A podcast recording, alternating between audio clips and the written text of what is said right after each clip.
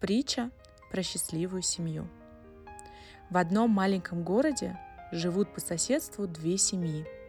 Одни супруги постоянно ссорятся, винят друг друга во всех бедах и выясняя, кто из них прав. А другие живут дружно, ни ссор у них, ни скандалов.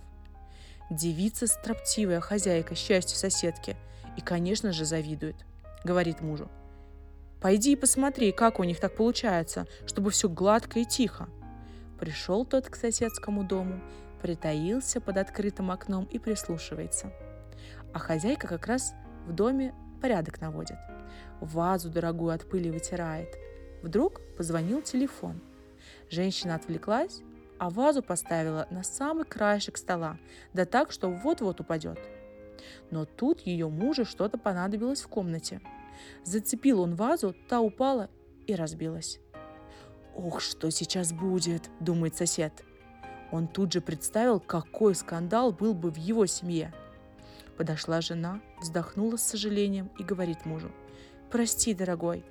«Что ты, милая? Это я виноват. Поторопился и не заметил вазу». «Я виновата. Так неаккуратно вазу поставила». «Нет, это я виноват». «Ну да ладно, не было бы у нас большого несчастья. Больно зацепилось сердце у соседа, пришел он домой расстроенный. Жена ему. «Что ты быстро? Ну что ты посмотрел?» «Да, посмотрел. Ну и что? Как там у них?» «У них все виноваты, вот поэтому они и не ссорятся. А у нас все и всегда правы».